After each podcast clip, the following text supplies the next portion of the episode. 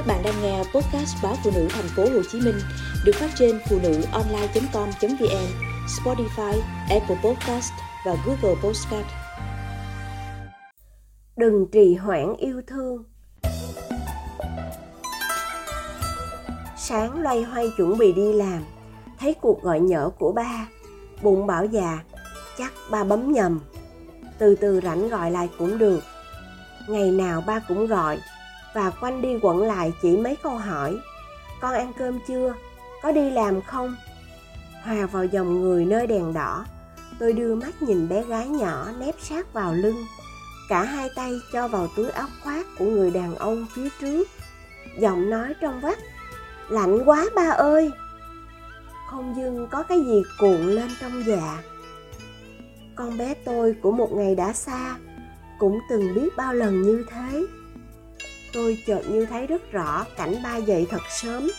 Từ lúc ngọn đèn đường trước cổng nhà còn chưa kịp tắt, chỉ thưa thớt vài tiếng xe của những bạn hàng chạy vụt qua, vội vã cho kịp phiên chợ. Ba sẽ đi nấu ấm nước, pha trà, ngồi một mình chờ trời sáng. Ba ngồi đó, không đánh thức mẹ, nhìn người ta đi chợ, nhìn trẻ con ôm cặp sách đến trường và thể nào khi uống cùng mẹ tách trà, hai người cũng sẽ nói với nhau về con và cháu. Ngày nào cũng thế. Thể nào cũng sẽ nghe cả hai, gần như cùng lúc buông câu.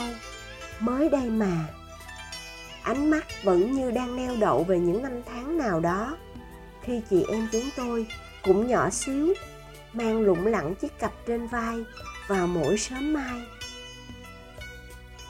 câu nói chậm rãi, luôn bỏ lửng ấy, tôi đã nghe nhiều lần. Ngày xưa, nghe ông bà nội, ông bà ngoại nói khi dỗ tết, hay hè chị em tôi về quê chơi. Sau này nghe ba mẹ, các bác, cậu gì nói.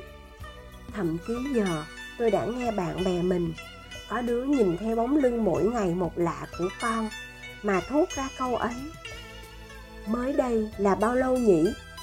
Con người ta có khi chỉ cần sống một ngày cũng đủ niềm vui, hạnh phúc hay khổ đau cho một đời.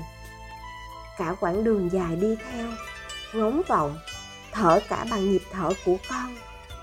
Ngắn lắm sao, nhẹ nhàng lắm sao mà mới nhỉ? Có cái gì ngỡ ngàng, tiếc nuối, cả hoài nhớ vui vẻ trong câu nói đó phải không? Tôi lại nghĩ đến nghề làm cha mẹ cái nghề không ai dạy, không học được ở đâu. Bởi lẽ có đứa trẻ nào giống đứa trẻ nào, có hoàn cảnh nào giống hoàn cảnh nào. Chỉ cần có một đứa trẻ lọt lòng là tự khắc có hai con người mang cả tim óc mình ra để tự học. Chưa bao giờ, và có lẽ không bao giờ người ta học cái gì tận tụy, miệt mài, vui tươi và hạnh phúc cho bằng học nghề ấy rồi ngàn năm trước, cho đến vạn năm sau, chắc cũng không thay đổi. Hai con người ấy cứ tình nguyện cột chặt trái tim mình vào mỗi bước chân của con. Nhất là khi bóng xế, không gian sống chỉ còn quẩn quanh trong khoảnh sân nhỏ xíu. Bước chân cả ngày cũng chỉ từ nhà bếp ra phòng khách rồi vào phòng ngủ. Tất cả suy nghĩ, quá khứ, hiện tại và tương lai chỉ hướng vào con đợi nó mỗi ngày. Mong nó mỗi ngày. Thắt thỏm cầu bình an cho nó mỗi ngày. Các con như một đặc ân tốt đẹp mà nhân loại được sở hữu. Đa phần đều yêu thương cha mẹ của mình. Thế nhưng cuộc đời như dòng sông đang chảy. Sống sau, cuộn sống trước. Không có khoảnh khắc nào dừng lại. Thương cha mẹ là thương lắm. Nhưng biết bao thứ đang sẻ chia trái tim. Thời gian tâm trí của người trẻ và cuốn họ đi. Đôi khi cũng chính là do sự an tâm, có phần chủ quan rằng cha mẹ vẫn ở đó. Không cần vội, cứ từ từ. Hôm nay không gọi điện thì mai, không ngày mai thì ngày mốt. Chủ nhật này không về thăm ông bà thì chủ nhật sau. Mấy hôm trước, khi cô em đồng nghiệp nhắn từng chữ cô viết tôi có cảnh tưởng như từng giọt nước mắt rơi trên màn hình. Mới đây mà hai năm rồi, không còn ai nấu cơm cho ăn, rồi đợi em về. Căn phòng và mọi thứ của ba vẫn y nguyên như ba chưa từng ra đi mãi mãi.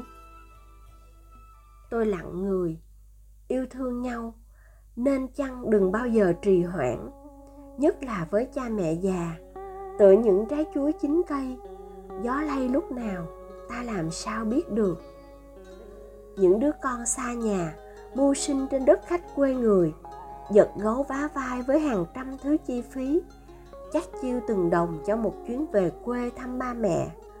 Rồi không ít người nén lòng hứa hẹn, ít bữa nữa vậy.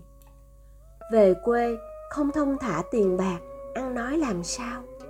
Về quê mà mặt mũi giàu giàu, sợ ông bà thêm lo rồi nếu có vui, cũng chỉ là vui gượng.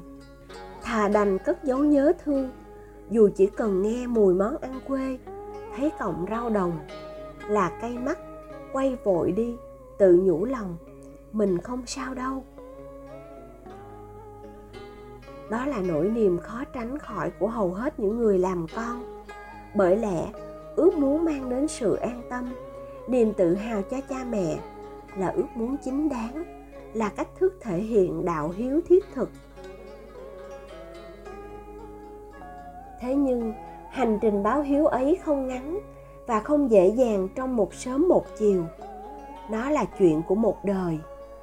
Được gặp cha mẹ vài hôm, được sống trong căn nhà mà chạm vào nơi nào cũng nghe mềm lòng thương nhớ, ăn cùng nhau những món đi theo mình suốt một thời thơ ấu, vẫn là điều quý giá và nên làm nhất bất cứ khi nào có thể. Những khó khăn tất yếu trên đời rồi ắt sẽ qua, nhất là những khó khăn về tiền bạc. Ngày mai nào rồi cũng sẽ có ánh bình minh, biết đâu chính tình thân ruột rà ấy sẽ thắp lên ngọn lửa yêu đời, sự quyết tâm để bước chân mình đi qua mọi vướng vấp một cách nhẹ nhàng hơn. Đối với bậc sinh thành có món quà nào trên đời này quý giá hơn đứa con của họ? Có cái gì trên đời này có thể đánh đổi một đứa con đối với những người làm cha, làm mẹ? Tôi nhớ mình có anh bạn rất bận rộn, luôn mang theo hai chiếc điện thoại. Ngồi cà phê với nhau, thấy tôi đưa mắt nhìn hai chiếc điện thoại, anh để trên bàn, cười tỏ ý trêu chọc. Anh nói, một cái, điện thoại cho công việc, bạn bè và những mối quan hệ xã hội. Cái còn lại, chỉ có số liên lạc của gia đình anh.